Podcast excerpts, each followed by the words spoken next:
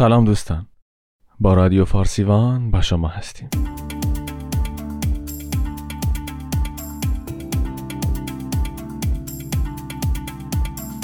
در این قسمت می‌خوایم داستان مهره مار رو برای شما تعریف کنیم.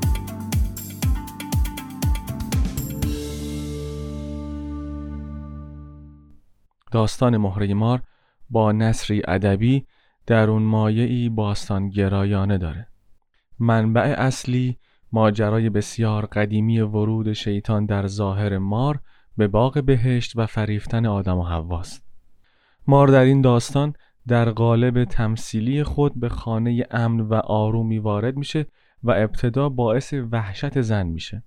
اما با انداختن سکه طلا زن رو وسوسه و جذب خودش می‌کنه. گلنار با قبول سکه ها مزایای ارتباط با اون جانور ترسناک رو چنان دلربا می‌بینه که ترس ذاتیش رو فرو می‌بره و یک رابطه پنهانی و گناه آلود شکل می‌گیره که در اوج قصه زن خودش رو تمام و کمال تسلیم مار می‌کنه و پس از توهم شیرین به قتل می‌رسه. اما میراث مار بر صحنه باقی مونده. طلا رو اوستا جعفر بر میداره و مهره مار رو زن همسایه به چنگ میاره داستان یادآوری می‌کنه که اثر مار ادامه پیدا می‌کنه و دو نفر دیگه درگیر اثر جادویی اون میشن. مهره مار از معدود داستانهای سمبولیک و نمادگرایانه خلق شده در نسل اول و دوم نویسندگان ایرانه که بسیار خلاقانه و دلکش پدید اومده.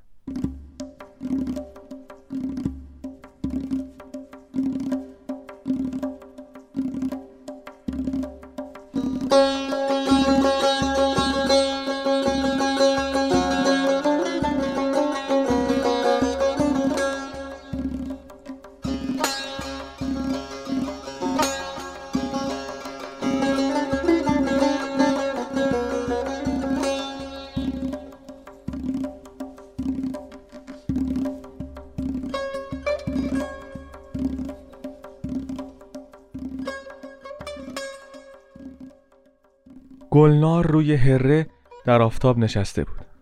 سرمدان و وسم جوش و بسته سرخاب سفیداب رو کنارش نهاده بود. آینه مسی رو که زنها در حمام به کار می‌برند به دست گرفته بود و با خیال فارغ بزک می‌کرد. تازه از کار و بار خونه فراغت یافته بود. پس از رفتن شوهر به در دکان سفره صبحانه را برچیده بود و قوری چای و سینی و فنجان و نلبکی رو لب حوز برده و آب کشیده بود. بعد اتاق رو جارو کرده دو سه تکهی هم رخت شسته بود و دیگه تا تنگ غروب تا ساعتی که شوهرش از بازار برمیگشت و حسب معمول نان و میوهی، حلوا اردهی، آجیل یا چیزی برای شبچره توی دستمال چارخونش می آورد گلنار توی خونه بیکار و تنها بود. همین یه زن و مرد بودن. کس و کاری هم توی اون شهر نداشتن. خانه کوچکشون مثل آشیانه پرنده ها تنگ بود. دو تا اتاق رو به آفتاب با یک کف دست حیات آجر فرش که گوشه ای پله می‌خورد و پای شیر آب انبار می‌رفت. زاد و رودی نداشتن.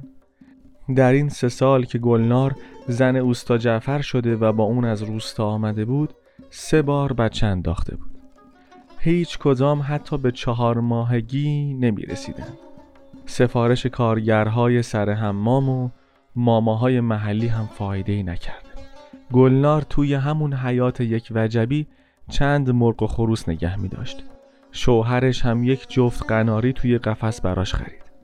اینها مونس روزهای درازش بودن. با زنهای همسایه هم رفت آمدی نداشت که به بهانه چهار تا پیرن بیشتری که پاره کرده بودن براش بزرگی کنن. هی چی بپز کجا برو چجور بپوش چجور بخور و و و و. گلنار همینقدر می‌دونست که جوون و خوشگله و شوهرش اوستا جعفر کفش دوز سر بازار براش میمیره. دیگه بیش از این چی می‌خواست؟ همینطور که روی هره نشسته بود و بزک می‌کرد به خودش در آینه لبخند زد. لبهای خودش رو گاز می گرفت و از سرخی شاداب اونها لذت می برد. ابرو به ناز بالا می‌کشید و پشت چشم نازک می‌کرد. پوزخند می‌زد قهر می‌کرد بوسه می‌خواست. تصنیف ای که در کوچه ها شنیده بود رو می‌خوند و به آهنگ اون ادا در می آورد و پیچ و تاب می‌خورد.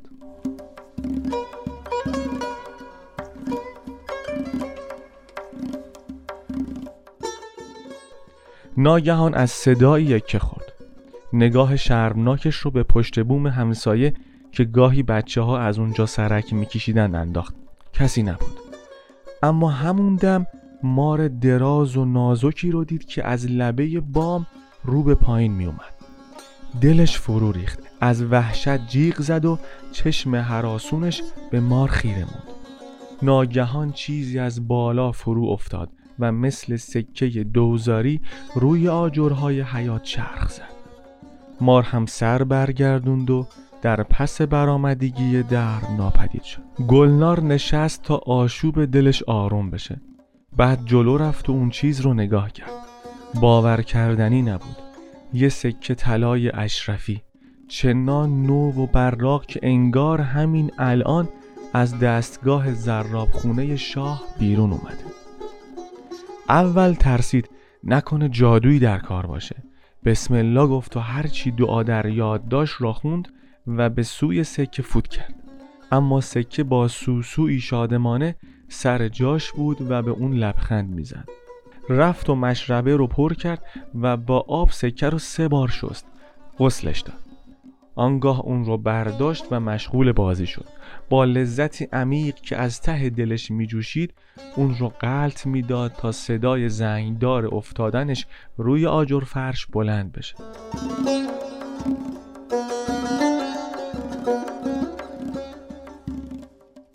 آیا واقعا ماری دیده بود؟ اصلا مار چه رابطه با این اشرفی داشت؟ اشرفی رو توی بسته سرخاب سفیداب جا داد و گره زد و ته یخدون پنهون کرد اما تازه اول سرگردونیش بود. به قناری ها آبادون داد نگاه کرد مرغ گلباغالیش تخم گذاشته یا نه. شکاف زیر شلواری شوهرش رو کوک زد اما همه فکرش پیش اشرفی بود.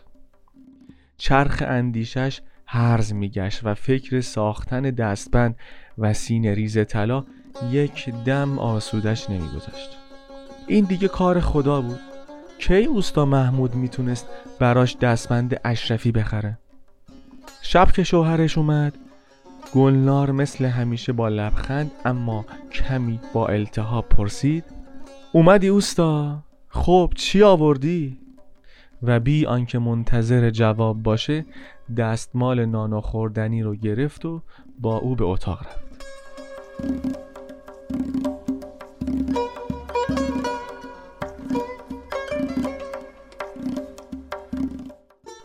آفتاب صبح که دمید به ظاهر چیزی عوض نشده بود.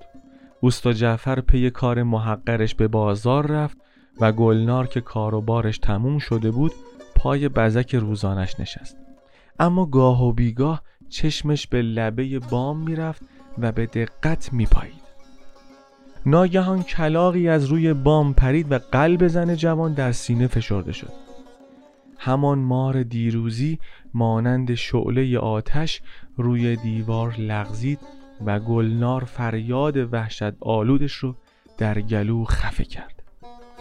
از ترس روی شقیقه ها و پشت لبش عرق جمع شده بود. وقتی مار برگشت و ناپدید شد نفسی به آسودگی کشید. در دل دعا خوند. خیال دیو و پری در ذهنش جولان می‌داد. به خودش دعایی خوند و دمید. اما فکری دلش رو مالش می‌داد. یعنی باز هم یه اشرفی در کار هست؟ با احتیاط به حیات رفت و اشرفی رو که نوری زرد میتابون برداشت. خدایا صاحب یه گوشواره شدم. مثل دیروز سکه رو غسل داد و پاک کرد و نشست به فکر کردن. این رو چطور به اوستا جعفر بگه؟ شوهرش این داستان رو باور خواهد کرد. کارش به فحش و دعوا نمی‌کشه. نه سری که درد نمی‌کنه رو آدم عاقل دستمال نمیبنده.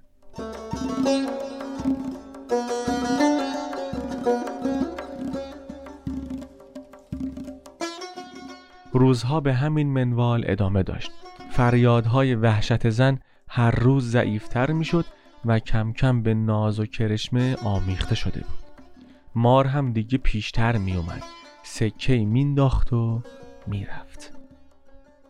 یه روز گلنار مشغول بزک بود که مار بیخبر از کنارش سر در آورد. آروم آروم روی پاچینش که بر زمین پهن شده بود خزید. صدایی مثل زمزمه ای نامشخص در گوش گلنار زنگ می‌زد. مثل صدای فشفش مبهم یک شیر آب که بسته باشه. مار دهان گشود و سکه دروشتر از هفت سکه قبل مقابل پای زن گذاشت. گلنار به شتاب دست پیش برد که ناگاه دستش به چیزی سرد و لیز تماس گرفت. مار خودش رو پس نکشید اما سر برداشت. در چشمانش نوعی لبخند یک نگاه دوستانه و قدر شناسانه بود. گلنار شنید یا گمان کرد چنین شنیده. سوسن برم. سمن ساقم نترس. سوسن برم سمن ساقم نترس.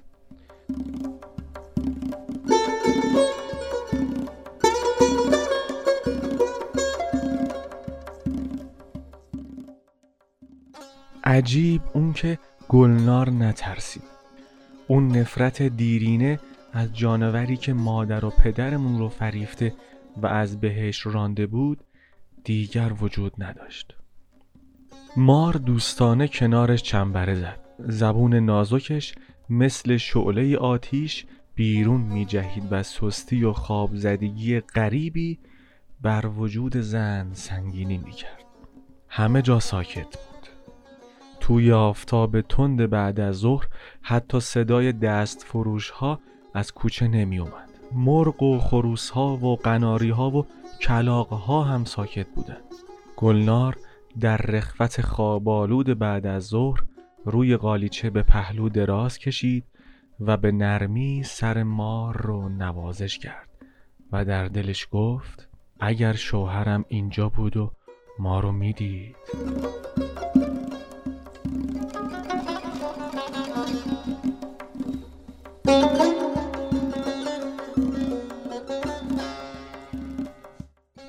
پیش چشماش باغ بزرگ و سرسبزی فرو رفته در مه مبهم نیمروزی قوطه می‌خورد. با استخری پهناور که نیلوفرهای سفید در پهنش سوسو می‌زدند جوانی با چشمان سیاه و سوزان از پس پیچک ها پیدا شد و دست گلنار رو کشید. با هم در اطراف باغ دویدند قلتیدند و چه بازی های دلکشی کردند. هر کدوم یه تا پیرهن ابریشم که در برداشتن رو به کنار انداختن و در بوته های گل قلط زدن و خندیدند و خندیدند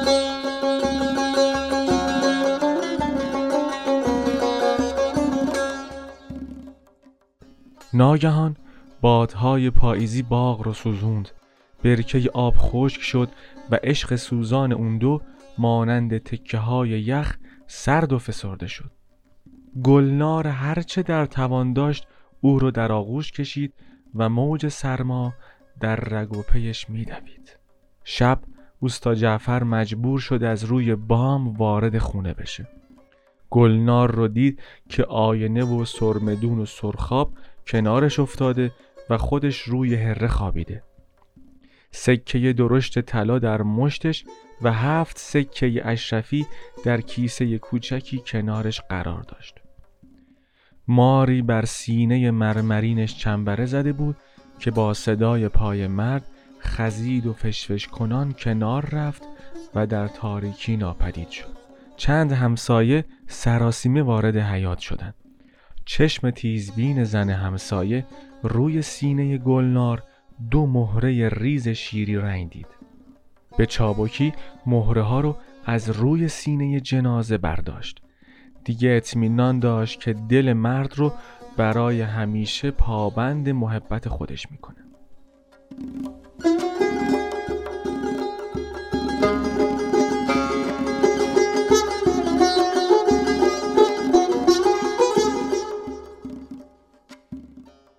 دوستان در این قسمت از فارسیوان خلاصه داستان مهره مار تعلیف محمود اعتمادزاده بهآزین رو برای شما خوندیم. امیدواریم که شاد و پیروز و سربلند باشید.